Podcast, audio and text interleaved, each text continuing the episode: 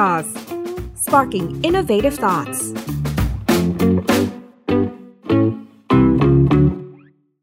ัสดีค่ะขอต้อนรับคุณผู้ฟังเข้าสู่ Tech Sauce Podcast กับดาดาและพัดดาค่ะ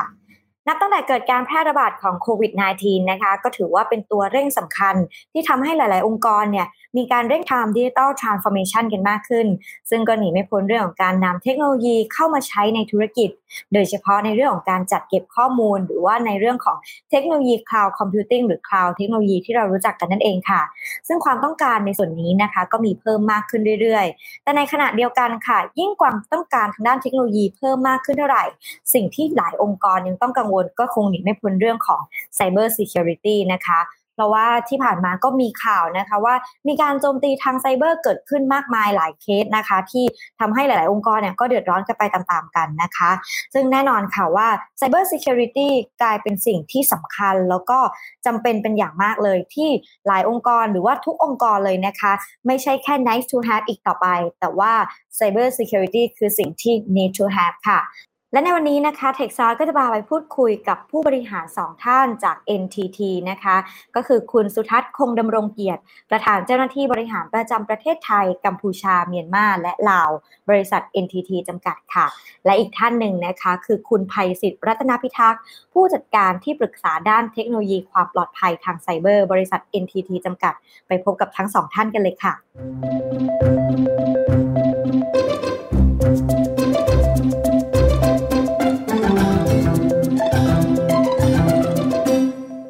สวัสดีค่ะคุณสุทัศน์ครับสวัสดีครับคุณระดาเนาะสวัสดีครับ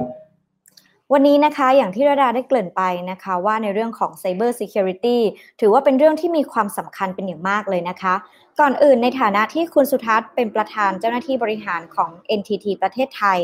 เราก็ได้เห็นถึงการเติบโตมากมายของ Cloud Technology รวมไปถึงการเพิ่มขึ้นของ Data และ Device ที่ขยายขึ้นอย่างรวดเร็วในปัจจุบันนะคะดังนั้นสิ่งที่จำเป็นสำหรับองค์กรธุรกิจที่ควรตระหนักและให้ความสำคัญในเรื่องของ Cyber Security มีมากน้อยแค่ไหน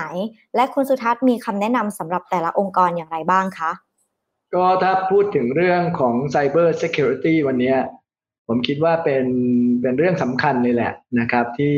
ทุกองค์กรต้องกลับมาดูนะเป็นลำดับต้นๆนะฮะผมให้ภาพง่ายๆในอดีตเนี่ยเรามองเรื่องของ IT เนี่ยมันจะมีขอบเขตที่ค่อนข้างชัดเจนนะครับระบบ IT ระบบข้อมูลเนี่ยมีขอบเขตที่ค่อนข้างชัดเจนเราก็ลงระบบ security เพื่อการควบคุมก็จะมี basic firewall หรือว่าการควบคุมเบื้องต้นที่ค่อนข้างทุกองค์กรมีอยู่แล้วแต่ปัจจุบันเนี่ยขอบเขตของ IT หรือ information technology เนี่ยมันกว้างขึ้นเยอะนะอย่างที่เมื่อกี้เกริ่นมาด้วยการเกิดขึ้นของคลาวด์แล้วก็การขยายตัวอย่างมากโดยเฉพาะรองรับในสถานการณ์โควิด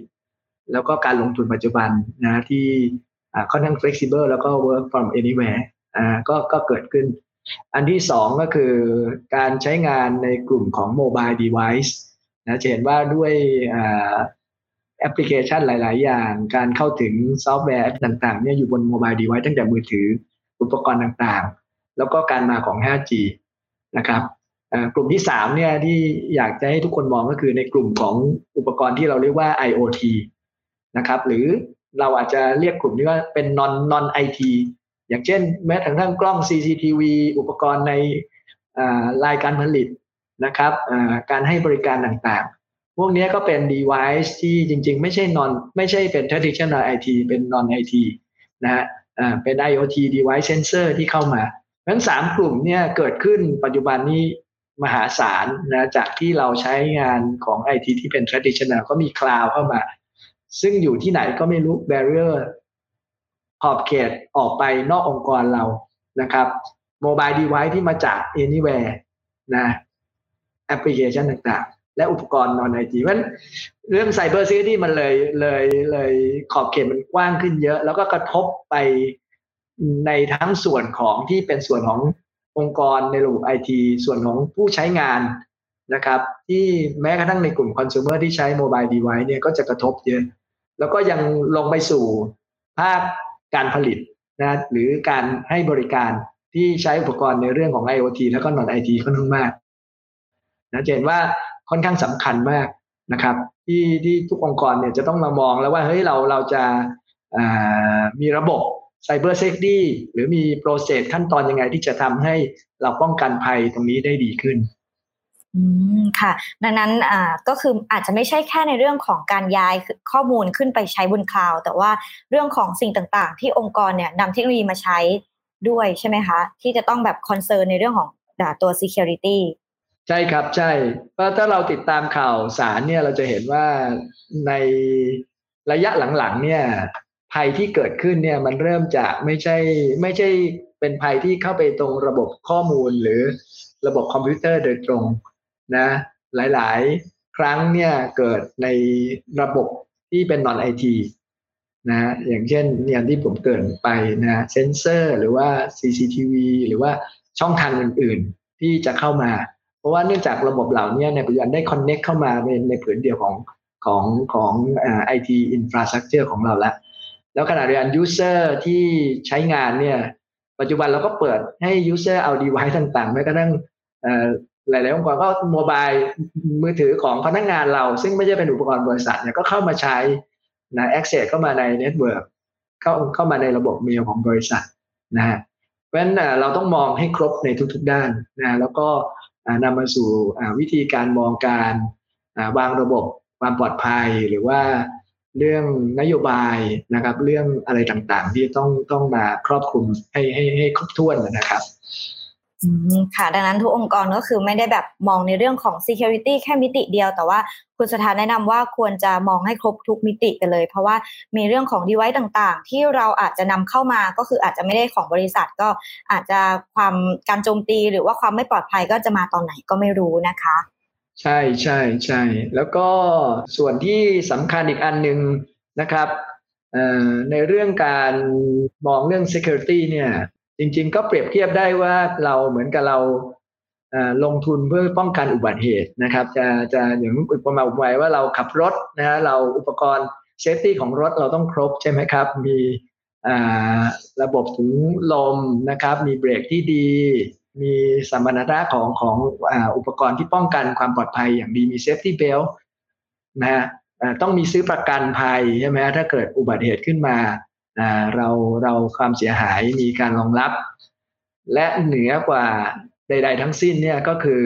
ความไม่ประมาทของผู้ขับซึ่งอันนี้ในประเด็นนี้ผมจะเน้นว่าระบบความปลอดภัยต่างๆเนี่ยสุดท้ายเนี่ยมันจะกลับมาที่บุคลากรของเราคนผู้ใช้ IT ที่ต้องมีความรู้แล้วก็ตระหนักว่ามันอาจจะเกิดภัยคุกคามทางด้านความปลอดภัยนี้ได้อย่างไรหรือการใช้ข้อมูลของเขามีอะไรที่จะต้องระมัดระวังไหมหรืออะไรที่ผิดขัดต่อกฎหมายอะไรหรือเปล่าก็จะมีส่วนที่นอกจากเรื่องเข้าใจเรื่องเทคโนโลยีที่มากระทบแล้วเรื่องของการลงทุนในเทคโนโลยีที่จะเอามาใช้หรือโปรเซสการทำงานแล้วขั้นสูงสุดก็คือความตระหนักหรือว่าความเข้าใจนะตั้งแต่ระดับผู้บริหารขึ้นมานะไปถึงพนักงานที่ทำงานแล้วก็ใช้อุปกรณ์ใช้ข้อมูลเหล่านี้ทั้งในส่วนของที่ว่ามีความเข้าใจว่ามันอาจจะเกิดภัยขึ้นอย่างไรและป้องกันตัวเองและอันที่สองคือจะทำยังไงไม่ให้ผิดกฎหมายไม่ให้ผิดcompliance ที่ปัจจุบันนี้ก็จะมีทั้งจากทั้งรัฐบาลเราเองแล้วก็จากเรียกว่านานาชาติที่เราประเทศไทยเราเองก็ต้องติดต่อกับนานาชาติก็ต้องไป comply กับกฎต่างๆให้ถูกต้องด้วยค่ะก็ถือว่าองค์กรเนี่ยคนลงทุนป้องกันไว้ดีกว่าต้องมาแก้ไขนะคะเพราะว่าอย่างที่เราเห็นข่าวกันก็คือถ้าเกิดว่าโดนโจมตีแล้วหรือว่าข้อมูลรั่วไหลถ้าเกิดว่าเกิดความไม่ปลอดภัยขึ้นแล้วเนี่ยก็คือการแก้ไขเนี่ยก็เสียหายหนักเหมือนกันนะคะนอกจากจะเสียทั้งเงินทั้งเวลาแล้วก็ตัวข้อมูลแล้วก็ความน่าเชื่อถือองค์กรด้วยนะคะค่ะพอคราวนี้ค่ะเดี๋ยวทาง NTT ประเทศไทยอะค่ะมองว่าเราเนี่ยจะสามารถเข้ามาช่วยทางธุรกิจในเรื่องของการดูแลความปลอดภัยทางไซเบอร์ให้กับลูกค้ายังไงได้บ้างนะคะครับใน NTT เองเนี่ยเราเองก็มองขั้นตอนที่เราจะเข้าไปช่วยลูกค้าเนี่ยครบวงจรนะฮะตั้งแต่อันดับแรกเลยแน่นอนเราต้องเข้าไป assessment นะครับว่าด้วยปัจจุบันระบบของลูกค้าเองนะหรือองค์กรเองเนี่ยเป็นอย่างไรนะอย่างที่บอกครอบคลุมตั้งแต่ว่าเขาใช้ cloud หรือว่าการใช้อุปกรณ์อื่นๆหรือว่ามิติของการทำงานที่ non IT ในภาพรวมที่จะเข้ามาพวกนี้เมื่อ assessment แล้วนะด้วยทีมงานที่เป็นผู้เชี่ยวชาญของเราเนี่ยเราก็จะสามารถบอกได้ว่าช่องโหว่หรือความน่าจะเป็นที่อาจจะเกิดปัญหาหรือว่าจะต้องปรับปรุงอะไรนะก็จะนำมาสู่การออกแบบนะครับระบบที่เกี่ยวเนื่องกับ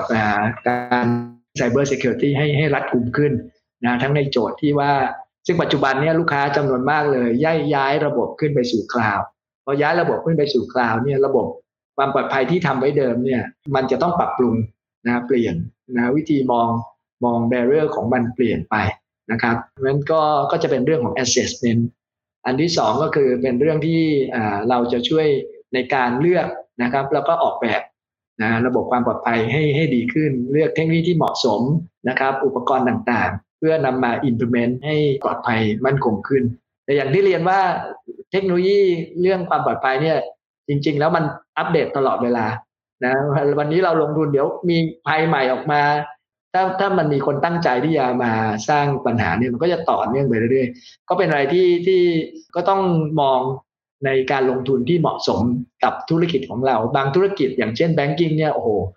นะการลงทุนเรื่องความปลอดภัยนี่สำคัญมากๆเลยเพราะว่าเขานำเนินการให้บริการแล้วมีลูกค้าที่จากโมบายจากข้างนอกเข้ามาเยอะแล้วก็เป็นธุรกิจที่มีผลกระทบสูงก็ยังมีการลงทุนที่สูงมากอันนี้ถ้าลูกค้าในระดับต่างๆในอุตสาหกรรมแต่ละอย่างหรือว่าการให้บริการออนไลน์ก็จะมีความจำเป็นเนี่ยระดับที่critical ที่แตกต่างกันบ้างนะก็เป็นการดีไซน์แล้วเลือกให้เหมาะสมแล้วก็ติดตั้งอันที่3ก็จะเป็นเรื่องของที่เราช่วยในการ manage แล้ว operate ต้องยอมรับว่าปัจจุบันเนี่ยคนที่มีความรู้เรื่อง cyber security เนี่ยหายากมากนะครับเพราะว่าโลกเปลี่ยนไปเร็วมากแล้วก็เป็น area ที่มีความจำเป็นมากเพราะฉะนั้นบุคลากรที่มีความรู้ความสามารถอันเนี้ยมีไม่เพียงพอนะครับเพราะฉะนั้นแม้กระทั่ง NTT เองที่เป็นองค์กรที่ทำงานในนี้โดยเฉพาะเนี่ยเรายังต้องพัฒนาทีมงานของเราต่อเนื่องตลอดเวลามาเทรนมาสร้าง resource มาปรับสกิลของเราตลอดเวลานี้ถ้าองค์กรโดยเฉพาะองค์กรที่เป็นองค์กรธุรกิจทั่วไปเนี่ยมันก็จะขาดบุคลากรที่จะมาดูแลใช่ไหมถึงแม้เราลงทุนเทคโนโลยีตั้งเยอะยังแยะแต่เราไม่มีคนมาดูมาตรวจสอบมาวิเคราะห์มาแก้ไขเมื่อเกิดปัญหาเทคโนโลยีที่ลงไปก็จะช่วยเราได้น้อยกว่าที่ควรจะเป็นงั้นในเรื่อง manage และ operate เนี่ย NTT ก็ให้ความสำคัญค่อนข้างมากที่จะเอาบุคลากรที่มีความเชี่ยวชาญของเรานะเข้าไปช่วยในการดูแลระบบที่ลงทุนหรือว่าตรวจสอบข้อปัญหาที่เกิดขึ้นขณะเดียวกันเรามีศูนย์ SOC Security Operation Center ของ NTT เนี่ยกระจายอยู่ทั่วโลกนะซึ่งสามารถที่จะช่วยในการมอนิเตอร์นะครับแล้วก็มีผู้ชำนาญเลยเนี่ยที่ประจำอยู่ที่ศูนย์ซึ่งเก่งมากๆเลยเนี่ยเวลาเขาวิเคราะห์ข้อมูลหรือว่ารีโมทเข้ามาดูแล้วก็ติดตามข้อมูลหรือว่าปัญหาที่เกิดขึ้นทั่วโลกเนี่ยเขาจะมีความรู้นะเข้าไปช่วยในการ manage operate อีกส่วนหนึ่งที่เราเน้นก็คือการทำจะเรียกว่า audit และ awareness ก็ได้เหมือนกับการกระตุ้นนะมา audit ให้คนทำงานเองหรือว่าระบบเองเนี่ยตัวการทดสอบว่าถ้ามีภัยเข้ามาจากป้องกันหรือว่าระบบทำงานถูกต้องหรือเปล่าจริงๆตั้งแต่ผู้บริหารเลยเพราะบางทีผู้บริหารนี่ไม่ใช่ผู้ชำนาญดังนั้น IT อาจจะยังไม่ตระหนักว่าเฮ้ยถ้าเกิดขึ้นมาภัยขึ้นมาอย่างที่เมื่อกี้คุณระดาเกิดมันเกิดผลกระทบไม่ใช่แค่ข้อมูลเราหลุดนะอาจจะผิดกฎหมายในแง่ข้อมูลของuser หลุดไปนะหรือว่าชื่อเสียงของบริษัทการให้บริการของเราที่เกิดขึ้นนะก็จะผลกระทบระยะยาวซึ่งอาจจะมีการกระทบชื่อเสียงของแล้วก็ธุรกิจเราที่สร้างมางั้นในระดับผู้บริหารเองก็ต้องให้ความสำคัญในส่วนของความปลอดภัยทางเรื่อง Cyber Security ซึ่งวันนี้หลีกหนีไม่ได้แล้วก็พนักงานหรือผู้ใช้ทั่วไปก็ต้องมีความตระหนักรู้งั้นในเรื่องของ awareness การ training ก็สำคัญค่ะสำหรับ NTT นะคะก็มีโซลูชันต่างๆมากมายที่เข้ามาช่วยดูแลลูกค้าเรามาพูดถึงในเรื่องของ go to market ของหมวด security ซึ่งคุณสุทัศน์ก็ได้มีการเกริ่นไปนะคะว่าเทรนด์ในแต่ละปีก็จะแตกต่างกันออกไปในปีนี้ค่ะ NTT ได้มีการวางกลยุทธ์เน้นไปที่ส่วนไหนอย่างไรบ้างคะ ปีนี้เราค่อนข้างเน้นในเรื่องของการทำ managed service นะครับหลายๆองค์กรโดยเฉพาะระดับองค์กรใหญ่ๆนะไล่มาตั้งแต่เทลโก้แบงค์นะครับอุตสาหกรรมใหญ่ๆนะหน่วยงานราชการต่างๆโรงพยาบาลเนี่ยได้มีการลงทุนเทคโนโลยีค่อนข้างเยอะ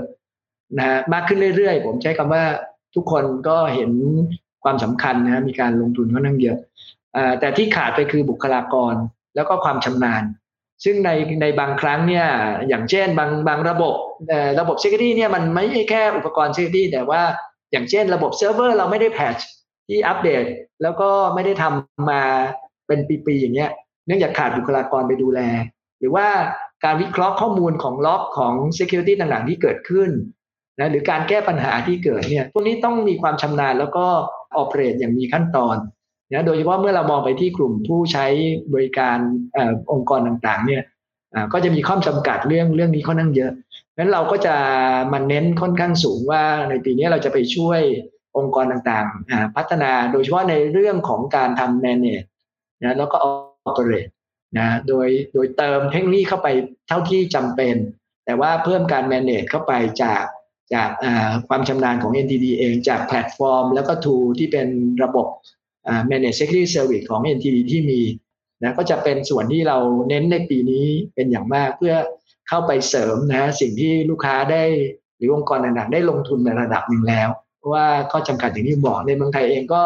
ในอดีตยกตัวอย่างหลายๆองค์กรที่มีความเป็นห่วงเรื่องของที่จะให้องค์กรข้างนอกเนี่ยมาบริการและทะลุเข้าไป monitor manage นะอินฟราสตรัคเจอร์ของเขาเนี่ยอาจจะยังในอดีตนะฮะถึงแม้จะเป็นองค์กรให้บริการเขาก็ไม่อยากแต่ปัจจุบันนี้ทุกคนมีความเข้าใจมากแล้วก็เปิดรับบริการในลักษณะอย่างนี้ค่อนข้างเยอะค่ะก็เป็นมุมมองที่ชี้ให้เราเห็นถึงความสำคัญของ Cyber Security พร้อมแนะนำว่าแต่ละองค์กรจะต้องมีความตระหนักในประเด็นดังกล่าวอย่างไรบ้างนั่นเองนะคะอย่างในกรณีที่หลายๆองค์กรนะคะแม้ว่าจะมีการลงทุนในเทคโนโลยีอย่างมหาศาลก็จริงนะคะแต่ก็จะเน้นไปในเชิงของ Operate กันเป็นส่วนใหญ่เลยแล้วก็ไม่ได้จะให้ความสำคัญกับ Cyber Security เท่าที่ควรหรือว่าอาจจะมองว่าจริงๆแล้ว Cyber Security เนี่ยเป็นสิ่งที่มีไว้ก็ดีดังนั้นค่ะความเสี่ยงและผลกระทบที่จะเกิดขึ้นกับองค์กรธุรกิจจะเป็นอย่างไรบ้างถ้าเกิดว่าองค์กรลงทุนในเทคโนโลยีแต่ว่าไม่ได้ทุ่มทุนไปกับ Cyber Security เท่าที่ควรผมชอบคำถามนี้นะเราเห็นสัดส่วนการลงทุนของเทคโนโลยีและ Cyber Safety เนี่ยค่อนข้างชัดในเมืองไทยเนี่ยหลายๆปีก่อนนะฮะเปอร์เซ็นต์เนี่ยค่อนข้างห่างเมื่อเทียบกับในหลายๆประเทศก็เกิดจากเมื่อกี้อาจจะวิธีคิดว่าเราเรื่อง security อาจจะมาทีหลังหรือมีเท่าที่จำเป็นหรือมีแค่ปลอดภัยมีความรู้สึกว่าปลอดภัยเท่าที่จำเป็นนะแต่ในหลายๆประเทศหลายๆครั้งเขาบอกว่าถ้า security ไม่ถึงจุดเขาไม่สามารถจะไปได้หรืออย่างเช่นการจะล้อนบริการอะไรที่เกี่ยวกับโมบายอย่างเงี้ย security ต้องผ่านต้องถึงจุดที่ดีที่สุดนะครบถ้วนถึงจะเพียงพอเพราะฉะนั้น mindset ตรงนี้ผมเห็นว่าในอดีตนะฮะมีค่อนข้างสูงแต่ 2-3 ปีหลังเนี่ยเปลี่ยนด้านค่อนข้างเยอะเกิดขึ้นมาให้ความสำคัญ priority ของ security ขึ้นมาเยอะเลยเพราะว่าเห็นผลกระทบนะเห็นเคสหลายอย่างที่เกิดขึ้นเพราะฉะนั้นมันก็ไล่มาตั้งแต่องค์กรที่ให้ใช้เทคโนโลยีในการให้บริการเนี่ยเริ่มปรับด้านแล้วว่าเรื่อง security ต้องมาก่อนเลยว่าต้องผ่านนะมีหน่วยงานเฉพาะเรื่อง security ด้วยเข้ามาดูแลนะเป็นการเฉพาะนะฮะก็เริ่มเห็นการให้ priority นี้ขึ้นมาเป็นเกณฑ์ที่สำคัญทีนี้ในการที่ถ้าเราลงทุนแต่เทคโนโลยีแต่ไม่ได้ให้ความสำคัญเรื่อง security เนี่ยจริงผลกระทบมันเห็นชัดอยู่แล้วอย่างเช่นแน่นอนระบบการทำงานอาจจะมีปัญหาข้อมูลรั่วไหลซึ่งทั้งของบริษัทเองและของลูกค้าซึ่งอันนี้ก็จะไปกระทบเรื่องกฎหมายละที่จะต้องไปมีปัญหาตรงนี้ในภาคการผลิตนะเราเห็นหลายๆเคสเลยนะครับทำให้หยุดการผลิตแล้วอาจจะมีเรื่องความปลอดภัยด้วยเพราะอย่างเช่นบางเคสที่เกิดขึ้นในเมืองนอกนะโดยเฉพาะในอุตสาหกรรมที่มีกระบวนการผลิตที่ค่อนข้างอาจจะมีเรื่องของ safety ค่อนข้างสูงนะก็จะมีเรื่องของความปลอดภัยที่อาจจะกระทบขึ้นนะครับหลายๆอย่างตอนนี้มันไม่ได้เป็นภัยทางด้านความปลอดภัยที่กระทบแค่ข้อมูลของ IT แต่มันไปกระทบทุกๆด้านนะก็ ผมว่าสำคัญอย่างที่บอกว่าสำคัญที่กลับมาในเรื่องของ awareness ของตั้งแต่ผู้บริหารเลยต้องมีความเข้าใจว่าผลกระทบเนี่ยมันเยอะมากนะแล้วก็คนทำงานเองที่จะสร้าง awareness อันนี้เป็นจุดสำคัญที่จะทำให้อันเนี้ยเกิดความเข้าใจนะครับค่ะ Cyber Security ก็เป็นสิ่งที่สำคัญมากๆเลยนะคะ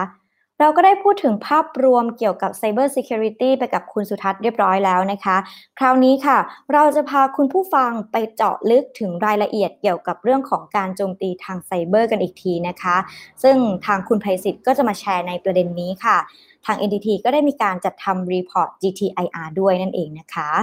สวัสดีค่ะคุณไพศิษฐ์คะสวัสดีครับคุณระดาอยากจะให้ทางคุณไพศิษฐ์ค่ะอธิบายถึงรีพอร์ต GTIR ค่ะว่าเป็นอย่างไรบ้างครับผมในส่วนของ report นะครับตัว GTIR ที่เป็น report ที่ทาง NTT เนี่ยเราสร้างขึ้นมานะครับเพื่ออะไรนะครับมันก็คือเพื่อสำหรับเพื่อรายงานภัยคุกคามข้อมูลทั่วโลกเลยนะครับให้ทางผู้บริหารหรือว่าให้ทางบุคคลทั่วไปเนาะที่แบบดาวน์โหลดตัว report ตัวนี้ไปดูเนี่ยจะได้มีในเรื่องของ awareness ทางด้าน security เพิ่มขึ้นนะครับซึ่งการทำรีพอร์ตของเราเนี่ยมีขั้นตอนค่อนข้างเยอะนะครับมันไม่ใช่แค่แบบจัสรวบรวมข้อมูลมาแล้วก็create ออกมาเป็นรีพอร์ตง่ายๆนะครับแต่ว่าเรามีขั้นตอนอย่างเช่นนะครับก็คือเราจะมีทีมงานของ GTIR เนี่ยนะครับไปคุยกับทางฝั่งsecurity manager หรือทาง CIO หรือทาง CISO ของทางบริษัทต่างๆนะครับที่ทั้งที่เป็นทั้งลูกค้าของเราเองแล้วก็ไม่ได้เป็นลูกค้าของเรานะครับเข้าไปพูดคุยอินเตอร์วิวนะครับมีการตอบคำถามกันว่าแนวทางของการปฏิบัติตัวเมื่อถึงในยุคที่แบบไซเบอร์ซิเคียวริตี้เนี่ยมีความสำคัญมากๆเนี่ยมีแนวทางเป็นอย่างไรบ้างมีโรดแมปอย่างไรแล้วก็เห็นความสำคัญของไซเบอร์ซิเคียวริตี้มากน้อยแค่ไหนซึ่งเราทำอย่างนี้ครับทั่วโลกเลยประมาณ57ประเทศแล้วเนาะนะครับ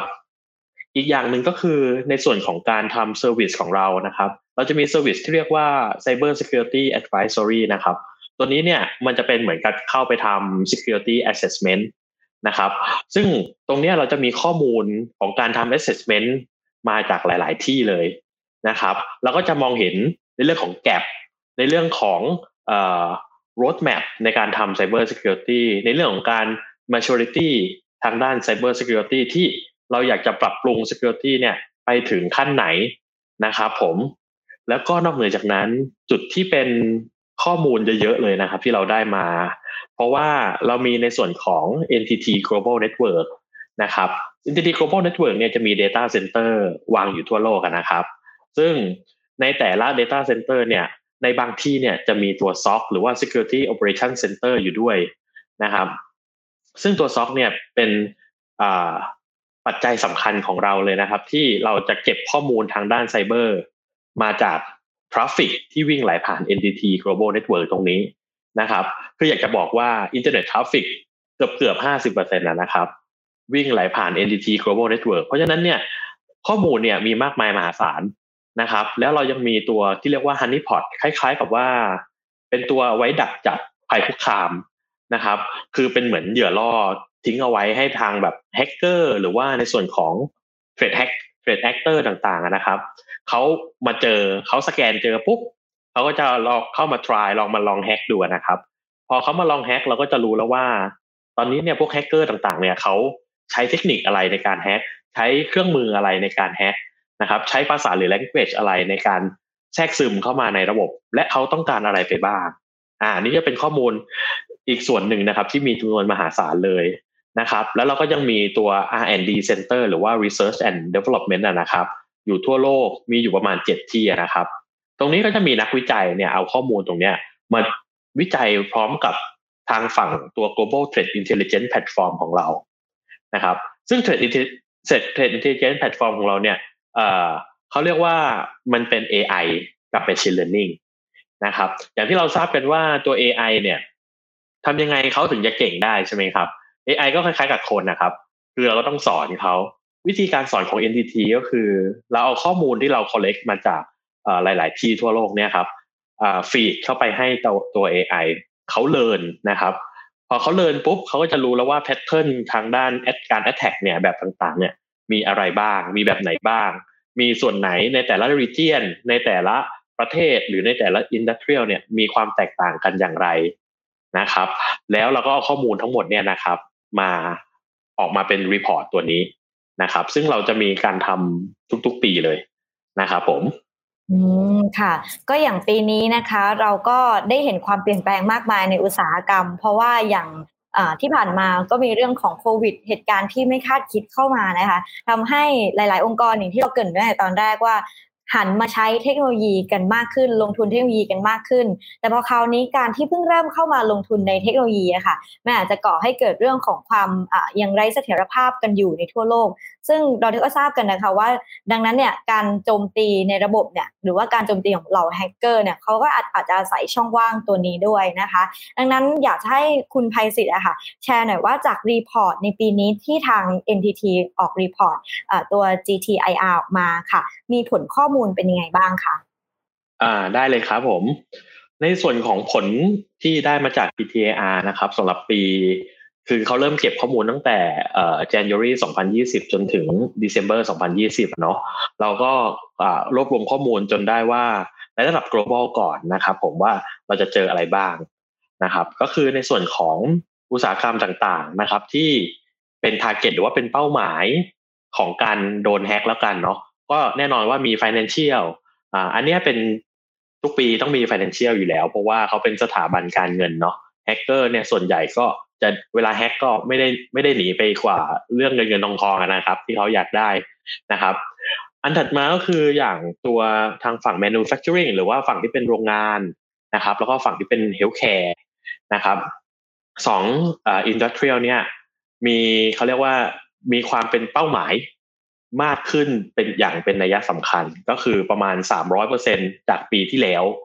นะครับแล้วก็ 200% ในส่วนของ healthcare นะครับเพราะอะไรนะครับเพราะว่าแฮกเกอร์เนี่ยเขาเล็งเห็นว่ามี2จุดนะครับ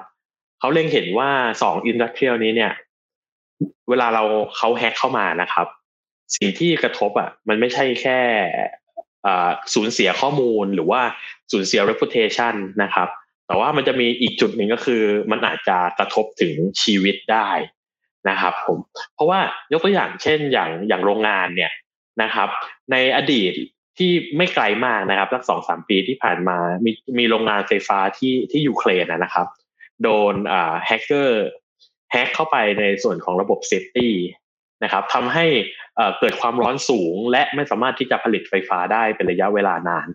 นะครับพอเห็นแบบนี้เนี่ยบางคนอาจจะบอกว่าเอ๊ะก็แค่ไฟฟ้าดับไม่มีอะไรหรอกแต่ในความเป็นจริงแล้วประเทศยูเครนอ่ะเขาเป็นประเทศที่หนาวมากใช่ไหมครับเขาอยู่ฝั่งเหนือนะครับเพราะฉะนั้นเนี่ยถ้าไม่มีฮีเตอร์ไม่มีไฟฟ้าเนี่ยนั่นหมายความว่าคนที่ต้องทนความหนาวมากๆในระยะเวลานานๆเนี่ยก็อาจจะถึงขั้นเสียชีวิตได้นะครับหรือว่าถ้าเป็นฝั่งเฮลท์แคร์อย่างเงี้ยครับตัวเฮลท์แคร์เขาก็จะเขาเรียกว่ามีกระทบกับชีวิตคนตรงๆเลยก็พวกอุปกรณ์ IoT ที่เอาไว้ใช้ในทางการแพทย์นะครับผมอย่างเช่นพวกเครื่องช่วยหายใจเครื่องปั๊มหัวใจอะไรต่างๆถ้าเกิดวันดีคืนดีในขณะมี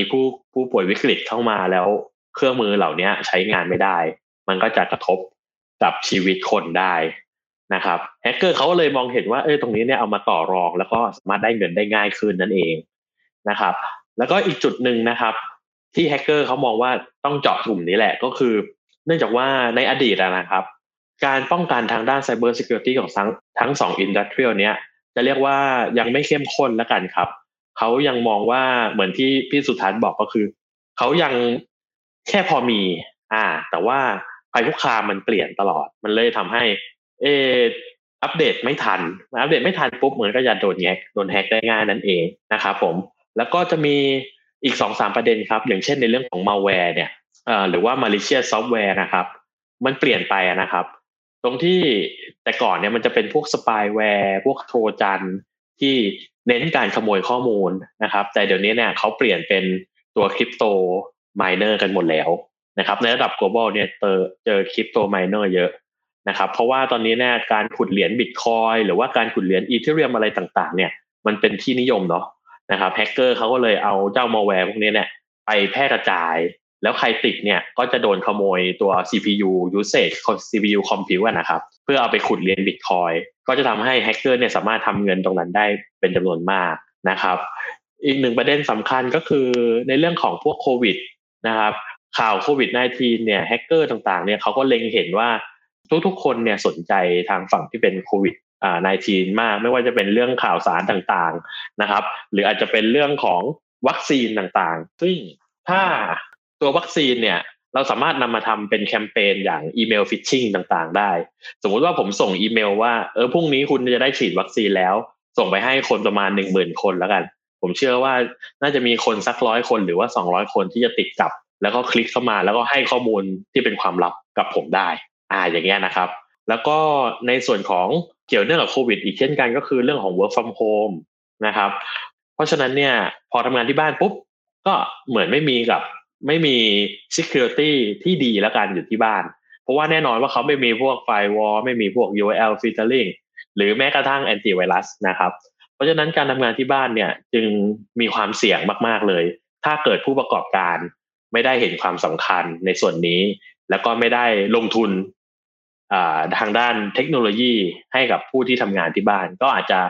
นำ malware จากข้างนอกจากที่บ้านกลับมาในออฟฟิศแล้วก็อาจจะเสียหายมากได้นะครับผมมันจะมีอีกหนึ่งประเด็นครับผมก็คือส่วนที่เป็น compliance ตัวเขาเรียกว่าตัว privacy protection นะเนาะนะครับอย่างที่บ้านเราเนี่ยก็จะมีกฎหมาย PDPA นะครับถึงแม้ว่าเขาจะเลื่อนไปแล้วนะครับเพียงแต่ว่ากฎหมายที่เอาไว้คุ้มครองข้อมูลส่วนบุคคลเนี่ยมีความสำคัญมากๆเลยสำหรับ consumer นะครับที่ใช้บริการแอปพลิเคชันต่างๆนะครับหรือจะใช้บริการผู้ประกอบการต่างๆเนี่ยที่เขาเอาข้อมูลส่วนบุคคลของเราไปเนี่ยเราไม่รู้เลยว่าเขาเอาไปทำอะไรบ้างใช่ไหมครับสมัยก่อนนะครับหรือเขาเอาไปทำอะไรหรือถ้าข้อมูลของเราเขาเก็บรักษาดีหรือเปล่าเราก็ไม่รู้นะครับหลุดออกไปเราก็ไม่รู้ถูกไหมครับเพราะฉะนั้นเนี่ยกฎหมายเนี่ยหรือว่ารัฐบาลเนี่ยจึงออกกฎหมายออกมาเป็นในลักษณะของผู้ประกอบการจะต้องคุ้มครองข้อมูลตรงนี้ด้วยนะหรือว่าจะเอาข้อมูลส่วนบุคคลของใครก็แล้วแต่มาใช้งานเนี่ยจะต้องบอกเขาด้วยนะต้องให้เขายินยอมก่อนนะครับและต้องมี data security ที่ดีด้วยเช่นเดียวกันครับผมค่ะเราก็เห็นทั่วโลกเลยความเปลี่ยนแปลงที่เกิดขึ้นไปตามรูปแบบของความเป็นไปของโลกนะคะเพราะว่าจากเมื่อก่อนเนี่ยที่มีอย่างที่คุณไพศิษฐ์บอกว่ามีตัวโทจันก็ตอนนี้กลายเป็นเรื่องธรรมดาเลยหลังจากที่มีตัวคริปโตไมเนอร์ขึ้นมาที่แบบว่าราคาเพิ่มเยอะขึ้นพอคราวนี้ค่ะเราพูดถึงภาพรวมของในระดับโลกกันไปแล้วนะคะว่ามีอะไรเกิดขึ้นมาบ้างนะคะถ้าเกิดว่าเรามาเจาะในพื้นที่ใกล้ๆกับประเทศไทยอย่างถ้ามองในตัวภูมิภาคทางด้านของทวีปเอเชียแปซิฟิกนะคะกลุ่ม APEC เนี่ยตรงนี้มีกลุ่มธุรกิจไหนที่โดนโจมตีมากที่สุดนะคะแล้วก็ทาง NTT เนี่ยมีคำแนะนำยังไงไหมคะได้เลยครับผมในส่วนของฝั่งที่เป็น APEC หรือว่าเอเชียแปซิฟิกนะครับในส่วนของ Industrial ที่โดนเป็น target เยอะๆเนี่ยจะแตกต่างกับของ Global นิดนึงครับตรงที่ตัว Financial เนี่ยก็ยังเป็น target number 1 อยู่ดีนะครับอันที่2ก็คือ manufacturing นะครับโรงงานในประเทศไทยเนี่ยจะต้องเริ่มทำในเรื่องของ OT security แล้วนะครับแล้วก็ฝั่งที่เป็น education หรือว่าสถาบันการศึกษามหาวิทยาลัยต่างๆเนี่ยเป็น target เป็นอันดับที่3นะครับแล้วก็ในส่วนของแฮกเกอร์เนี่ยเขาก็ target ในส่วนของพวกเว็บแอปพลิเคชันต่างๆนะครับเพราะอะไรเพราะว่าเราจินตนาการว่าช่วงนี้เป็นช่วงโควิดใช่ไหมครับพวกร้านค้าหรือว่าอะไรต่างๆเนี่ยเขาไม่สามารถที่จะนำของมาขายหน้าร้านได้นะครับอาจจะต้องไปฝากขายในเว็บอีคอมเมิร์ซอย่างพวก Shopee พวก Lazada หรืออาจจะทำเว็บของตัวเองขึ้นมาเพื่อขายของแน่นอนว่าตัวเว็บแอปพลิเคชันตรงนี้เนี่ยถ้าเราไม่มีการป้องกันที่ดีพอเนี่ยมันก็จะเป็นช่องทางสำคัญที่ได้นะครับผมแล้วก็ในส่วนของเฟรมเวิร์คที่ใช้ในการผลิตตัวแอปพลิเคชันขึ้นมาหรือว่าใช้ในการเขียนโค้ดเนี่ยที่ชื่อว่า ThinkPHP นะครับตรงนี้เป็นเฟรมเวิร์คที่ใช้กันแพร่หลายมากครับใน APEC นะครับโดยเฉพาะในประเทศจีนในประเทศญี่ปุ่นนะครับเพราะฉะนั้นแอปที่มาจากจีนหรือแอปที่มาจากญี่ปุ่นเนี่ยก็มักจะมีเขาเรียกว่าใช้ตัว ThinkPHP ตัวเนี้ยแล้วบังเอิญว่า ThinkPHP ตัวเนี้ยนะครับเป็นเฟรมเวิร์คที่บางทีเนี่ยก็จะเจอช่องโหว่ใหม่ๆนะครับที่สามารถที่จะปล่อยให้แฮกเกอร์เข้ามาคอนโทรลเครื่องของคอมพิวเตอร์ที่ลงพวกแอปพลิเคชันเหล่านี้ไว้ได้นะครับตรงนี้เราก็ต้องมีเขาเรียกว่า security ในแง่ของการอัปเดตตัวแพทช์มากขึ้น นะครับให้ตัว ThinkPHP เนี่ยได้เขาได้อัปเดตแล้วก็ปิดช่องโหว่ตรงนั้นไปนะครับซึ่งคำแนะนำตรงนี้ก็สามารถที่จะแอพพลายไปกับแอปพลิเคชันอื่นๆได้นะครับเพราะฉะนั้นการใช้แอปพลิเคชันต่างๆนะครับควรจะมีการอัปเดตแพทช์อยู่เสมอนะครับผมไม่ว่าจะเป็นพวก Windows Server ต่างๆนะครับ Microsoft SQL Microsoft Exchange นะครับหรือพวก Linux based ที่เป็นเซิร์ฟเวอร์นะครับก็ควรจะมีการอัปเดตแพทช์อยู่ตลอดนะครับแต่ว่าในส่วนของ APAC เนี่ยมันจะมีอีกอย่างนึงนะครับก็คือตัว malware เนี่ยจะแตกต่างกับระดับ global นิดหน่อยนะครับตรงที่ตัวขุด Bitcoin หรือว่าตัว Crypto Miner เนี่ยจะไม่ได้เยอะมากในตลาด APAC นะครับแต่ยังเป็นในส่วนของที่เป็นโทรจันเป็น malware อยู่เป็น botnet อยู่นะครับแล้วก็พวก DDoS attack นะครับที่ชื่อว่าตัวมิไรนะครับตัวมิไรเนี่ยมันเป็น DDoS ที่เป็นเขาเรียกว่าขนาดใหญ่ที่สุดในโลกแล้วกันเนาะนะครับเนื่องจากว่าสาเหตุเนื่องจากว่ามีบริษัทที่ขายตัวเขาเรียกว่ากล้องวงจรปิดละกันกล้องวงจรปิดเป็น IoT device ถูกไหมครับมีสามารถต่ออินเทอร์เน็ตได้สามารถดูกล้องจากระยะไกลได้นะครับแต่ว่าส่วนใหญ่นะครับลองไปถามหลายๆที่ก็ได้ก็คือจะไม่ค่อยมีใครสนใจว่ากล้องวงจรปิดอ่ะมันมี security อะไรบ้างนะครับหรือว่า username password ที่ใช้เข้าไปเพื่อบริหารจัดการกล้องเงี้ยก็ไม่ค่อยมีใครเปลี่ยนกันก็ใช้ default password ที่มาจากโรงงานเพราะฉะนั้นแฮกเกอร์เนี่ยก็จะแฮกอุปกรณ์เหล่านี้นะครับแฮกได้แค่ 10-20 เครื่องเนี่ยมันไม่ได้มีปัญหาอะไรหรอกครับแต่ว่าถ้าเกิดแฮกเป็นระดับ 10,000 เครื่อง 1 ล้านเครื่องนะครับเขาสามารถยิงทราฟฟิกจำนวนมหาศาลเนี่ยเพื่อไปทาร์เก็ตไปที่เซิร์ฟเวอร์ที่เขาต้องการให้ล่มได้อย่างเช่นเมื่อปีที่แล้วเนี่ยมิไรบอทเน็ตเนี่ยก็ไปถล่ม DNS service ทางฝั่งอเมริกานะครับทำให้ทุกคนใช้เน็ตไม่ได้ไปครึ่งประเทศนะครับซึ่งแน่นอนว่ามันก็เสียหายทางธุรกิจด้วยเช่นเดียวกันครับผมค่ะค่ะถ้าเกิดว่าในส่วนของแนวทางการป้องกันในเรื่องของการโจมตีทาง Cyber Security ในปัจจุบันนะคะตรงนี้มีแนวทางป้องกันยังไงบ้างแล้วก็ตัวข้อแนะนำที่เกิดจากที่รายงานของทาง GTIR ที่เราพูดกันมาค่ะว่าทาง NTT เนี่ยมีโซลูชันจะช่วยให้กับองค์กรธุรกิจของลูกค้าเนี่ยยังไงได้บ้างคะครับผมจากรีพอร์ตตัว GTIR นะครับจะมีคำแนะนำที่ค่อนข้างมีประโยชน์เลยครับก็คือมันจะแบ่งเป็น5เรื่องนะครับสำหรับตัว recommendation เนี่ยอันดับแรกเลยก็คือทางฝั่งเขาเรียกว่าผู้บริหารระดับสูงนะครับจะต้องคิดว่า security เนี่ยเป็นปัจจัยเบอร์แรกที่จะ drive business ต่อไปได้อย่างมั่นคงนะครับเพราะว่าถึงแม้ว่าเราจะนำเอาเม็ดเงินเนี่ยไปลงทุนในการจ้าง marketing ในการจ้างคนมาเขียน develop ตัวซอฟต์แวร์เพื่อนำออกไปขายอย่างเงี้ยครับแต่ว่าวันดีคืนดีเนี่ยเราโดนแฮกขึ้นมานะครับอย่างที่เห็นในข่าวประเทศไทยมีเยอะเลยนะครับพอโดนแฮกปุ๊บเนี่ยสิ่งที่เกิดขึ้นก็คืออันดับแรกเลยคือ reputation หรือว่าชื่อเสียงเนี่ยก็เสียหายแน่นอนนะครับแล้วยิ่งถ้าข้อมูลถูกขโมยออกไปเนี่ยมันก็จะยิ่งทำให้อาจจะได้รับโทษทางกฎหมายด้วยนะครับผมเพราะฉะนั้นการบังคับลงมาจากท็อปดาวน์นะครับจากฝั่ง CEO CISO ต่างๆนะครับจึงมีความสำคัญในการทำ Cyber Security ในองค์กรให้ดียิ่งขึ้นนะครับอย่างที่สองก็คือในส่วนของ Organization เนี่ยจะต้องมีเขาเรียกว่าบุคลากรหรือ process ที่เหมาะสมกับทางด้าน Cyber Security นะครับมีข้อมูลที่น่าตกใจว่า 63% ขององค์กรต่างๆเนี่ยยังไม่ได้โฟกัสที่จะบิวคนนะครับหรือว่าสร้างบุคลากรขึ้นมาให้มีความรู้ทางความสามารถทางด้าน Cyber Security มากเพียงพอนะครับทำให้ต่อให้เราซื้อตัวเทคโนโลยีเข้ามาเนี่ยก็ไม่สามารถใช้งานได้อย่างเต็มประสิทธิภาพรวมถึงโปรเซสการทำงานเช่นเดียวกันนะครับถ้าเกิดโปรเซสการทำงานของเราละหลวมยกตัวอย่างเช่นง่ายๆนะครับว่าสมมติว่าทางบริษัทไม่ได้มีการกำหนดให้ใช้ความยากของพาสเวิร์ดเป็นแบบตามที่มาตรฐานสากลนะครับให้ใช้อะไรก็ได้อย่างเงี้ยครับบางคนอาจจะตั้งให้ง่ายๆนะครับ1 2 3 4 5 6หรือว่าใช้คำว่าพาสเวิร์ดเป็นการใส่พาสเวิร์ดแทนอย่างเงี้ยนั่นหมายความว่าแฮกเกอร์เนี่ยเขาสามารถขโมยพาสเวิร์ดเราได้โดยง่ายแล้วก็เจาะเข้ามา ได้ง่ายเลยแต่ถ้าเกิดเรามีโปรเซสมาครอบที่ดีอย่างเช่นเรา comply ตัว ISO 27001 เนี่ยนะครับการตั้งพาสเวิร์ดจะไม่ได้ทำแบบนี้ต่อไปจะต้องมีการตั้งให้มันยากขึ้นนะครับแล้วก็จะมีการเปลี่ยนทุกๆ3เดือนหรือ6เดือนตรงนี้ก็แล้วแต่ policy นะครับก็เพราะฉะนั้นจะต้อง priority ส่วนของ people กับในส่วนของ process ให้มากยิ่งขึ้นนั่นเองนะครับแล้วก็ในส่วนของการทำดีไซน์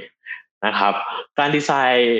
อินฟราขึ้นมาสักอันเนี่ยนะครับเราควรจะเปลี่ยนมุมมองเป็นมุมมองทางด้าน Cyber Security ให้มากขึ้นนะครับการดีไซน์ตั้งแต่เริ่มต้นนะครับสมมติว่าเราอยากจะวางเน็ตเวิร์คสักที่หนึ่งนะครับเราก็ควรจัดโซนตาม security level ที่เราต้องการนะครับตามในส่วนของความเขาเรียกว่าความ critical ของตัวเซิร์ฟเวอร์นั้นๆนะครับหรือโซนที่เป็น user นะครับก็ไม่ควรที่จะวิ่งเข้าไปในโซนที่เป็น data center ได้ง่ายนะครับในแต่ละโซนก็ควรจะมีเทคโนโลยีอย่างพวก firewall IPS นะครับDDoS protection มาช่วยกันระหว่างโซนพวกนี้นะครับแล้วการทำ secure by design เนี่ยมันก็จะทำให้เราต่อยอด security ในอนาคตได้มากขึ้นสมมุติว่าเราจะต้องการ comply ตัว PDPA หรือว่า Personal Data Protection Act ในปีหน้านะครับเราสามารถขยับขยายในส่วนของdata encryption ในส่วนของ data center ได้นะครับได้ง่ายนะครับหรือเราต้องการจะลงในส่วนของ data loss prevention เพื่อป้องกันข้อมูลรั่วไหลเนี่ย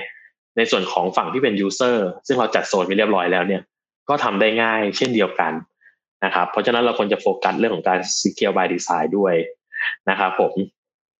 แล้วก็อีกจุดหนึ่งที่ค่อนข้างสำคัญมากๆเลยก็คือส่วนที่การทำmonitoring นะครับเพราะว่าหลายๆที่นะครับโอเคผมลงของผมลง firewall ผมลง IPS ผมลง DDoS ผมลง web application firewall เต็มไปหมดเลยนะครับแต่ไม่มีคนมานั่งดูนะครับว่ามันเกิดอะไรขึ้นบ้างนะครับเพราะว่าอุปกรณ์เหล่านี้เขาไม่ได้เป็น magic tool ขนาดนั้นนะเนาะที่แบบถ้าเกิดภัยคุกคามขึ้นจะจัดการให้หมดได้ทั้ง 100% มันจะต้องมีจุดที่เขาไม่รู้จักบ้างนะครับหรือเป็น malware ใหม่ๆการ attack แบบใหม่ๆที่แฮกเกอร์เขาคิดค้นขึ้นมานะครับตรงนั้นเนี่ยถ้าเรามีคนมานั่งมอนิเตอร์ที่มีความรู้ความสามารถนะครับก็จะสามารถที่จะเขาเรียกว่าทำ proactive detection ได้ดียิ่งขึ้นนะครับเราควรจะรู้ก่อนว่าเอ๊ะวันนี้เนี่ยมีคนมาสแกนในออฟฟิศเรานะครับเพียงแต่ว่าเขามาสแกนแค่ครั้งหนึ่งหรือ2ครั้งนะครับแต่ว่าในอาทิตย์ถัดมาเขามาเวลาเดิม security analyst เขาควรจะรู้แล้วว่าIP ที่เข้ามาสแกนตรงนี้เนี่ยมันไม่น่าปกติแล้วเราก็ควรจะ alert แล้วหรือว่าควรจะบล็อกตัว IP นั้นทิ้งไปเลยนะครับนี่คือประโยชน์ของ monitoring แต่ว่าอย่างไรก็ตามนะครับอย่างที่เรียนไปก็คือเราจะต้องมีคนที่มีความรู้ความสามารถมานั่งดูนะครับในบางครั้งเนี่ยการหาคนเนี่ยในตลาดเมืองไทยเนี่ยคนทางด้าน cyber security เนี่ยเหลือน้อยเต็มทีครับผมดูในข่าวเรามีเขาเรียกว่าอัตราเขาเรียกว่าอะไรนะตำแหน่งทางด้าน Cyber Security เนี่ยว่างอยู่ประมาณ3ล้านกว่าตำแหน่งในเอเชียเนี่ยว่างอยู่ประมาณ2ล้านตำแหน่งเพราะฉะนั้นหาคนยากมากครับเราอาจจะไปมองถึงพวก Managed Security Service จาก Vendor หรือว่าจากทาง NTT ก็ได้เช่นเดียวกันนะครับผมค่ะก็ถือว่าเป็นตำแหน่งงานที่ขาดแคลนนะคะเพราะว่าองค์กรแต่ละองค์กรเนี่ยคือพอถ้าเกิดว่าอย่างคำแนะนำที่ทางคุณเพรสิทธิ์ได้พูดมานะก็คือไม่ว่าจะเป็นตั้งแต่ผู้บริหารระดับสูงนะคะเรื่องของการจัดลำดับความสำคัญเรื่องของการดีไซน์อินฟราหรือว่าแม้แต่การมอนิเตอร์ริงล้วนแล้วแต่ต้องใช้คนที่มีความชำนาญทั้งนั้นและในเมื่อมีความขาดแคลนในตำแหน่งงานตรงนี้นะคะก็ควรที่จะหาองค์กรหรือว่าตัวช่วยอย่าง NTT ก็จะตอบโจทย์กับองค์กรมากๆเลยเพราะคราวนี้ค่ะถ้าเกิดว่าเป็นองค์กรที่ฟังอยู่อย่างเขาฟังเราพูดคุยกันมาตั้งแต่ตอนแรกก็รู้สึกว่าเป็นกังวลคอนเซิร์นในเรื่องของ Cyber Security และจะต้องเริ่มยังไงคะถ้าเกิดว่าองค์กรไหนที่แบบว่ายังไม่ได้ตระหนักหรือว่าลงทุนในตรงนี้มากพอมีคำแนะนำไหมคะแล้วก็ทาง NTT เนี่ยมีโซลูชันอะไรที่ช่วยแนะนำสำหรับองค์กรที่เป็นพื้นฐานที่องค์กรจะต้องมีหรือเปล่าโอเคครับในส่วนของ NTT นะครับเรามีบริการในเรื่องของการให้ความช่วยเหลือนะครับไม่ว่าจะเป็น Secure ในส่วนของ Infrastructure นะครับsecureในส่วนที่สถานที่ทำงานหรือที่เรียกว่า workplace นะครับแล้วก็secure digital business ทั้งหมดเลยไม่ว่าจะเป็น on premise หรือว่าบน on cloud นะครับในส่วนของโซลูชันต่างๆเนี่ยทาง NTT เนี่ยจะเข้าไปเริ่มต้นด้วยการทำในเรื่องของ assessment ก่อนนะครับเพื่อดูว่าที่นี่เนี่ยมี maturity level ของ security เนี่ยมากน้อยแค่ไหนสมมุติว่าจากแต้ม1ถึง5เขามีแค่2นะครับแล้วเราก็จะให้คำปรึกษาว่าเขาควรจะใช้เทคโนโลยีอะไรมาปิดแกปหรือว่าปิดช่องโหว่ที่เหลืออยู่เพื่อจะก้าวไปถึงmaturity level 5ได้นะครับเราก็จะสร้างเป็น road map ขึ้นมาให้พร้อมทั้งให้ budgetary เพื่อให้ง่ายต่อทางทีมงาน IT หรือว่าทีมงานผู้บริหารในการพิจารณาว่าในแต่ละปีควรจะทำกี่โปรเจกต์นะครับและโปรเจกต์ไหนใช้งบประมาณเท่าไหร่เราจะได้มีเตรียมบัดเจ็ตเอาไว้เพียงพอเมื่อเราต้องการจะใช้นะครับแล้วก็ในส่วนของการ implement เทคโนโลยีนะครับซึ่งมันเป็นจุดสำคัญของทางด้าน Cyber Security ที่มันเป็นหนึ่งใน3แกนนะครับในการทำ Cyber Security ก็คือ People Process Technology นะครับจุดเทคโนโลยีเนี่ยเป็นเหมือนกับเครื่องมือที่ช่วยให้เราปกป้องภัยคุกคามได้มากที่สุดนะครับโดยที่เทคโนโลยีที่มักจะตอบโจทย์หลายๆที่เลยก็คือจะเป็นเทคโนโลยีของทาง Cisco นะครับทาง Cisco เนี่ยเขาจะมีเขาเรียกว่าแคมเปญที่เรียกว่า Zero Trust เป็นโซลูชันละกันนะครับตัว Zero Trust เนี่ยมันจะประกอบไปด้วย3แกนครับก็คือ Secure ตัว Workforce Secure ตัว Workplace แล้วก็ Secure ตัว Workload นะครับ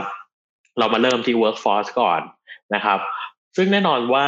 เมื่อเรามีการ work from home ใช่ไหมครับสมัยนี้เราต่อไปก็คิดว่าจะ work from home ไปเรื่อยๆเนาะนะครับการที่จะอนุญาตให้คนหรือว่าพนักงานเข้ามาในระบบเน็ตเวิร์กเนี่ยเราจะต้องรู้ก่อนว่าคนคนนี้เป็นคนที่ถูกต้องและได้รับอนุญาตจริงๆไหมนะครับก็คือทำในเรื่องของการ identification เขาหรือว่าการทำ multi factor authentication นั่นเองนะครับเพื่อดูว่าคนคนนี้เนี่ยถูกต้องแล้วนะอันดับถัดมาก็คือดูเรื่องของ device นะครับเราควรจะรู้ว่า device อะไรครับที่ connect มาที่ออฟฟิศเราอย่างที่พี่สุทัศน์เคยเรียนไปก็คือเดี๋ยวนี้เขาเอามือถือหรือว่า iPad iPhone มาใช้ในการทำงานแล้วนะครับซึ่งการ control security มันไม่เหมือนกันซะด้วยระหว่าง PC กับมือถือเนี่ยนะครับเพราะฉะนั้นถ้าเรารู้ว่า device เป็นอะไรเนี่ยเราจะได้จัดการได้ถูกแล้วเราก็ต้องควรจะ ensure หรือ make sure ให้ได้ว่า device ที่กำลังจะเข้ามาใน network ของเราเนี่ยเขามีสุขภาพที่ดีนะครับก็คือเขาลงแอนตี้ไวรัสแล้วอัปเดตเรียบร้อยนะครับตัว Windows patch เรียบร้อยเพื่อปิดช่องโหว่ทางด้าน security ต่างๆนะครับหรือว่าเปิดอย่าง Windows Firewall มาช่วยนะครับถ้าเราเช็คตรงนี้เสร็จเรียบร้อยแล้วนะครับเราถึงจะสามารถอนุญาตให้ทางเครื่องหรือว่าคนคนนั้นเนี่ยเข้ามาใน Network ได้ซึ่งในส่วนของ Workforce Solution ของ Cisco เนี่ยก็จะมี product อย่างเช่น Cisco AMP นะครับตัวนี้จะเป็น endpoint antivirus นะครับที่ทำหน้าที่ในลักษณะของเป็น endpoint detection and response นะครับสามารถทำป้องกัน malware ต่างๆได้ดู process ที่โดน malware เข้ามาสแกนหรือว่าเข้ามาจัดการได้นะครับผมแล้วสามารถทำ response ได้ก็คืออย่างเช่นเราต้องการเอาเครื่องออกจาก network ก่อนเป็นการชั่วคราวแล้วก็สามารถทำจากตัว AMP ได้นะครับผมอันดับมาคือทางฝั่งที่เป็น Cisco Duo เนี่ยก็จะดูแลทางฝั่งพวก Multi Factor Authentication รวมถึงการทำพวก VPNless นะครับเราไม่ต้องการให้ลูกค้าเขาใช้งาน VPN แล้วนะครับเราใช้ VPNless นะครับเข้ามาในออฟฟิศโดยที่ Authentication หรือว่าการตรวจสอบตัวตนเนี่ยทำได้อย่างเรียบร้อยแล้วก็มี2ขั้นตอนนะครับผมแล้วก็ตัวที่เป็น Cisco Umbrellaนะครับตัว Cisco Umbrella เนี่ยก็จะช่วยให้คนที่ทำงานที่บ้านเนี่ยเวลา access อินเทอร์เน็ตเนี่ยก็จะปลอดภัยมากยิ่งขึ้นด้วยตัวcloud proxy ของ Cisco Umbrella นะครับซึ่งเขาจะมีพวก anti malware พวก URL filtering ที่เอาไว้กรองเว็บไซต์ที่ไม่เหมาะสมหรือว่าพวก DNS security นะครับที่เอาไว้กรองเวลาเราเข้าถึงเว็บไซต์เนี่ยหรือว่าใช้งานโปรโตคอลอื่นๆนะครับไปที่โดเมนที่มันผิดปกติตัวนี้ก็จะช่วยกรองให้เพราะฉะนั้นก็จะ ensure ได้ว่าถึงแม้ว่าทำงานที่ออฟฟิศหรือทำงานที่บ้านเราก็มีความ security ให้กับทางพนักงานท่านนั้นด้วยนะครับในส่วนตัวที่2นะครับคือตัว workplace ตัว workplace เนี่ยคือถ้าเกิดเรามาทำงานที่ออฟฟิศนะครับเราก็จะมีตัวเขาเรียกว่าในส่วนของการทำ network access control นะครับในส่วนของการทำ network segmentation แล้วก็ทำในเรื่องของ rapid threat containment ตรงนี้เนี่ยก็เพื่อช่วยให้ว่าถ้าเกิดมีการเจอตัวภัยคุกคามเกิดขึ้นที่เครื่องคอมพิวเตอร์เครื่องนึงเนี่ยระบบ network ของ Cisco เนี่ยเขาสามารถคุยกันได้พวกสวิตช์ต่างๆหรือพวก endpoint ที่เราลงเอาไว้นะครับอุปกรณ์ security ต่างๆเขาคุยภาษาเดียวกันครับเพราะฉะนั้นเนี่ยถ้าใครเจอปุ๊บเราสามารถเตะคนนั้นออกจาก network เป็นการชั่วคราวได้นะครับนี่คือการ secure ตัว workplace นะครับผมแล้วก็ secure ตัว workload นะครับ secure ตัว workload เนี่ยก็จะเป็นตัวเราเน้นไปที่ตัว server แล้วกันเนาะไม่ว่าจะเป็น on premise หรือว่า on cloud นะครับการจะเข้าถึงไปที่ workload ต่างๆเหล่านี้นะครับอันดับแรกเลยเราก็ต้องรู้ก่อนว่าใครสามารถเข้าไปได้ใช่ไหมครับใครใช้เครื่องไหนเข้าไปได้บ้างนะครับผมเพราะฉะนั้นเขาก็จะมีตัว Cisco ICE ซึ่งเป็น Network Access Control เนี่ยมาคอยตรวจสอบตรงนี้นะครับแล้วเราก็อยากรู้ได้ว่าใน Network ของเราเนี่ยมีสิ่งแปลกปลอมหรือว่ามีอะไรที่ผิดปกติวิ่งอยู่บ้างนะครับเขาก็จะมี Cisco Steelwatch นะครับที่จะมาช่วยในเรื่องของการดูทราฟฟิกที่อยู่ภายใน Networkนะครับแล้วก็จะมีตัว Cisco Filtration ที่จะคอยดูเทรดที่อยู่ในพวกกลุ่มเซิร์ฟเวอร์ต่างๆดูพวกเรื่องของ Application Dependency ต่างๆนะครับเพื่อให้สามารถใช้งาน Workload ของเราเนี่ยได้อย่างปลอดภัยนั่นเองนะครับถ้าเป็นในมุมของ NTT นะครับเราสามารถที่จะเข้ามา manage ตรงนี้ได้อย่างที่เรียนไปว่าถ้าเกิดบุคลากรของฝั่งของทางลูกค้าเนี่ยมีไม่เพียงพอนะครับที่จะทำการ monitoring 24/7 นะครับหรือในเรื่องของการ manage configuration ตัว device ที่เป็น security device เนี่ยเราไม่สามารถตอบโจทย์ตรงนั้นได้เนี่ย NTT เนี่ยก็จะมีsolution ที่เรียกว่า manage security service นะครับที่จะมาตอบโจทย์ได้ทุกๆแกนเลยในแง่ของการทำ cyber security นะครับไม่ว่าจะเป็นเรื่องของการทำmonitoring นะครับลูกค้าเนี่ยไม่ต้องแทบไม่ต้องทำอะไรเลยตรงที่โอเคเราเอาเครื่องเราไปเก็บล็อกของลูกค้านะครับแล้วก็ส่งล็อกไปที่SOC ของเรานะครับที่นั่นก็จะมีบุคลากรที่ได้รับการเทรนเป็นอย่างดีนะครับแล้วก็เมื่อเขาดูตัวภัยคุกคามที่อยู่ใน SOC เนี่ยเขาก็จะมีการทำ response มาให้เรานะครับโดยจะโคหรือว่าทำงานร่วมกับ NTT ประเทศไทยเนี่ยนะครับเพื่อเข้าไป on-site support ลูกค้าได้นะครับในกรณีที่เกิดมีปัญหานะครับหรือว่าถ้าเกิดเราอยากได้บริการอย่างเช่นอยากจะทำเรื่องของ incident response ได้เร็วยิ่งขึ้นนะครับเราก็จะมีบริการที่ชื่อว่า managed detection and response ตัวนี้เนี่ยเราจะเข้าไปช่วยวางอุปกรณ์นะครับเพื่อ detect ตัวภัยคุกคามที่อยู่ใน network นะครับแล้วก็ช่วยติดตั้งตัว endpoint นะครับที่เป็น endpoint detection and responseนะครับตัวนี้เนี่ยเราจะเอาหลอกจากทั้ง2 อุปกรณ์เนี่ยครับส่งไปที่ซอฟต์ของ NTT เช่นเดียวกันนะครับแต่มันจะมีจุดดีก็คือถ้าเกิดปัญหาขึ้นที่ endpoint นั้นๆนะครับซึ่งแน่นอนว่า 80-90% เนี่ยนะครับภัยคุกคามมักจะมาเจอที่ endpoint ที่เป็น non IT user นะครับที่เขาอาจจะไม่ค่อยมี awareness เท่าไหร่นะครับก็สามารถที่จะ respond ปัญหานั้นได้อย่างทันทีเลยจากทางทีมงาน NTT Securityนะครับผมแล้วก็เซอร์วิสสุดท้ายที่อยากจะแนะนำนะครับก็คือถ้าองค์กรไหนเนี่ยมีตัว SIEM นะครับหรือ SIEM ที่ตัวเก็บหลอกทางด้าน Cyber Security เอาไว้อยู่แล้วนะครับแต่ประสบปัญหาว่า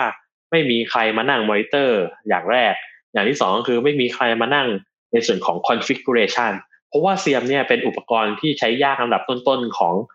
องค์กรในวงการ Cyber Security เลยนะครับเพราะฉะนั้นเนี่ยเราก็จะมีคนเนี่ยครับมาดูแลในส่วนของ CIEM ให้ท่านนะครับไม่ว่าจะเป็นฝั่งที่เป็นการคอนฟิกตัว CIEM เองหรือว่าการทำในเรื่องของแดชบอร์ดการทำในเรื่องของ use case ให้ตามที่ลูกค้าต้องการนะครับหรือถ้าลูกค้าบอกว่าเอ้ยผมไม่มีไอเดียเลยผมทำยังไงดีไม่เป็นไรครับเดี๋ยวเราจะ recommend ให้ว่าที่นี่เนี่ยควรจะมีแดชบอร์ดหรือควรจะมี use case แบบไหนเพื่อจะจับภัยคุกคามแบบไหนได้นะครับผมตรงนี้ก็จะเป็นบริการส่วนหนึ่งนะครับของ NTT ที่สามารถให้บริการทางฝั่ง Cyber Security ให้กับทางลูกค้าได้ครับผม ค่ะก็ถือว่าเป็นบริการที่มีหลากหลายมากเลยนะคะก็เรียกได้ว่าครบทุกโซลูชันแล้วก็ตอบโจทย์ได้ทุกแกนที่องค์กรต้องการเลยซึ่งก็จะตรงนี้จะทำให้ทุกธุรกิจสามารถที่จะ drive องค์กรได้นะคะอย่างแบบไม่มีสะดุดเลยแล้วก็ drive งานได้อย่างสบายใจด้วยนะคะเพราะว่ามีผู้เชี่ยวชาญอย่างNTT นะคะซึ่งเป็นบริษัทเทคโนโลยีชั้นนำระดับโลกเนี่ยมาช่วยดูแลให้นั่นเองนะคะและในวันนี้นะคะ Tech Sauce ก็ได้พูดคุยกับ2ผู้บริหารก็คือคุณสุทัศน์คงดำรงเกียรติประธานเจ้าหน้าที่บริหารประจำประเทศไทยกัมพูชาเมียนมาและลาวบริษัท NTT จำกัดค่ะและอีกท่านหนึ่งนะคะคือคุณไพศิษฐ์รัตนพิทักษ์ผู้จัดการที่ปรึกษาด้านเทคโนโลยีความปลอดภัยทางไซเบอร์บริษัท NTT จำกัดค่ะซึ่งทั้ง2ท่านก็มาแชร์ความรู้กับเรานะคะไม่ว่าจะเป็นเรื่องของผลกระทบจากการที่องค์กรเนี่ยไม่ให้ความสำคัญในเรื่องของ Cyber Security นี่เองค่ะแล้วก็ยังมีในเรื่องของมีการแชร์อินไซต์จากรีพอร์ตของ NTT ที่จัดทำขึ้นนะคะถึงเรื่องของการโจมตีทางไซเบอร์แล้วก็แนะนำโซลูชันต่างๆที่เชื่อว่าตอบโจทย์ผู้ประกอบการแล้วก็ภาคธุรกิจหลายๆรายแน่นอนค่ะสำหรับวันนี้นะคะ Tech Sauce Podcast ก็ต้องขอตัวลาไปก่อนแล้วกลับมาพบกันใหม่ในครั้งหน้าสวัสดีค่ะ